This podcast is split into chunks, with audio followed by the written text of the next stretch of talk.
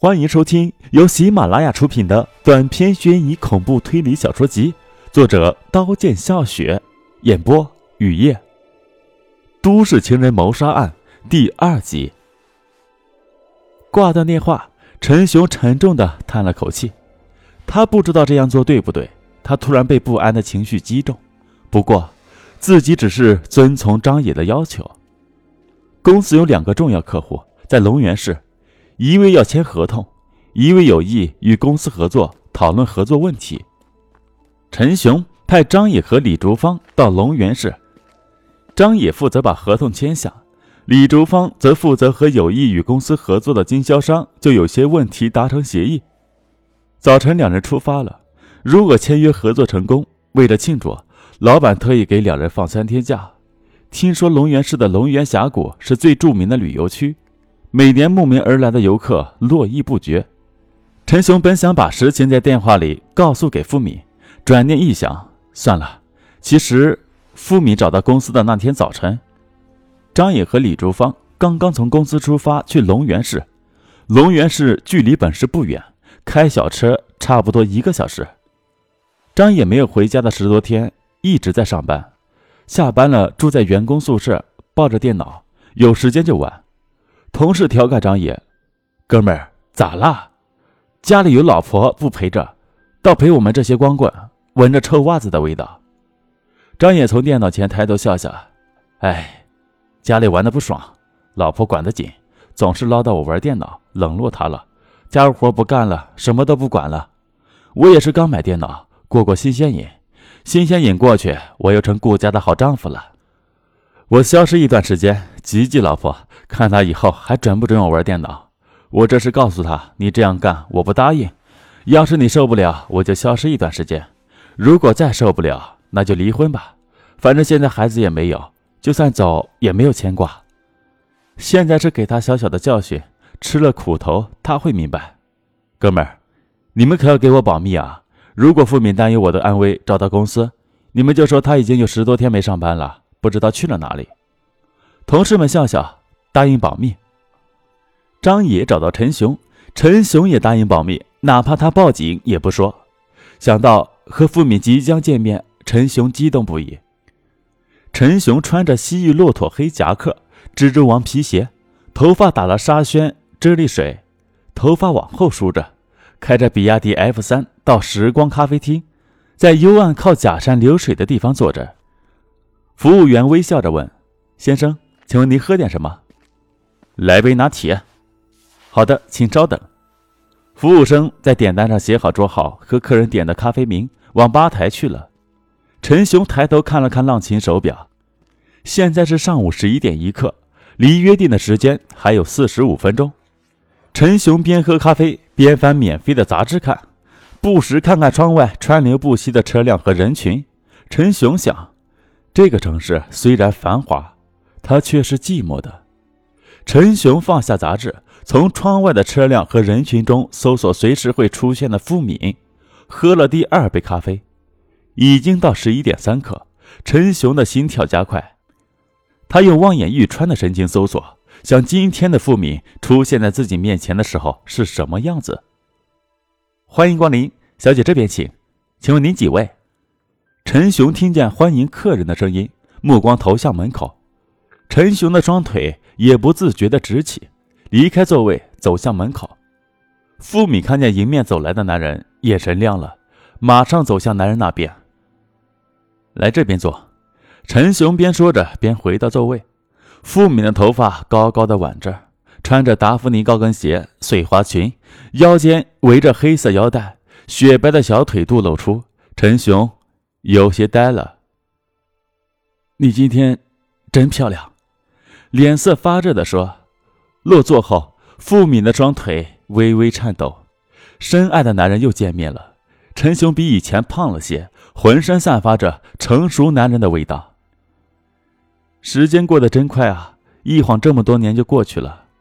过了一会儿，傅敏感慨着：“是啊，时间过得太快了。”服务员端来陈雄为傅敏点的摩卡咖啡，傅敏用银色勺搅拌着泥灰色的咖啡液体，修长的手指在陈雄的面前晃动。陈雄把目光投向吧台，喝了一口咖啡。你说张野会不会出事？我实在没有办法才找你。我明白，我想张野应该不会有什么事吧。他心里清楚，张野现在没事，他却不能告诉傅敏，他也没打算告诉傅敏。见到陈雄，傅敏找张野的欲望少了很多。他在问张野会不会出什么事时，心里又隐隐的希望张野现在不要出现，希望张野出点什么事。傅敏为自己的想法产生深深的内疚和罪恶感，却没法平息心灵的欲念。报警吧。傅敏觉得连陈雄都不知道张野的下落，自己尽力找了，毫无线索，只有让警察找了。陈雄同意。我们现在就去吧。好。陈雄站起来到收银台结账，傅敏坐进陈雄的车，一块到警局。傅敏把张野失踪的前后经过尽可能详细的告诉给值班的警察。值班的警察漫不经心的边做着笔录，边看欧洲杯足球赛。巴西队又输了，警察愤怒地皱起眉头，没好气地说：“什么线索都没有，怎么查？你说张野失踪的前一天晚上你们吵架了，他买冰箱回来气消了，第二天早晨去公司上班，晚上没回来。你打电话过去，他说公司加班。十几天后你找到公司，同事说公司一直没有加班。他为什么说加班？他是和你赌气，躲着你。”过一段时间会回来的，你耐心的再等等吧，我们也会尽力查的。陈雄也劝傅敏再耐心的等几天。我知道张野的脾性，你比我更了解张野。说着，温柔的拍了拍傅敏的肩膀，一股暖流流入傅敏的心里，傅敏不害怕了，加快脚步。分手时，陈雄眼神复杂的看着傅敏离去的身影。回到家。傅敏的脑海全是陈雄，隐隐的不安，却无法控制自己的欲念。时常想，如果当年没有相信张野的花言巧语，没有逃开，和陈雄走在一起，命运的轨迹和现在会一样吗？会比现在过得好吗？内心深处，傅敏给了自己肯定的答案。张野和李竹芳坐火车到龙源市，到了龙源市火车站，打车直奔各自的目的地。浅黄色的出租车沿着滨江路一路前行，车窗外的法国梧桐树不停地后退，浑浊的江水和江面的轮船不停地后退。来龙源市已经是第三次，张野对这条路却不熟悉，对要去的目的地也不熟悉。翻开地图寻找，找不到老板陈雄为自己预定好的宾馆在哪里。大概三十分钟后，出租车在加勒人宾馆前停下。张野从裤兜摸出名片，眼前的宾馆和名片上的没有出入。张野挎上黑皮包，从转动门走进宾馆。宾馆大厅不是很大，倒是挺整洁的。张野到前台出示身份证，工作人员登记号码，把房卡给张野，告诉张野右边有电梯。张野来到第二层，走廊全铺着地毯，中间的房门开着。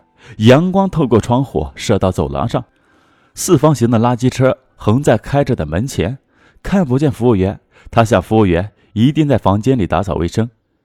张野把房卡插进二零五室门口白色的显示器上，显示器的红灯亮了，张野转动门把手，门开了，一股闷热的气息扑来。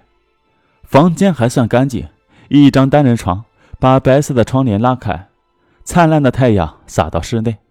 在这里至少要住三天，想着还不错。打开电视，中央一台正播放着日本发生地震的新闻，主演员的后面是倒塌的建筑，悲伤的人群，施救的人群。张野用遥控器换了台，画面切换到穿着古装衣服的人在绿色森林里刀光剑影的厮杀。放下遥控器，躺在床上，打开皮包，看要见的客户资料。下午五点见客户，张野洗了个澡，睡了会儿。三点的闹钟，手机铃声响起。张野把身体里里外外精心的修饰一番后，关上门出去，没有在宾馆用免费的下午茶，拨通客户的手机号，约定在三千里酒家见面。三千里酒家离嘉乐人宾馆打车只要十分钟左右。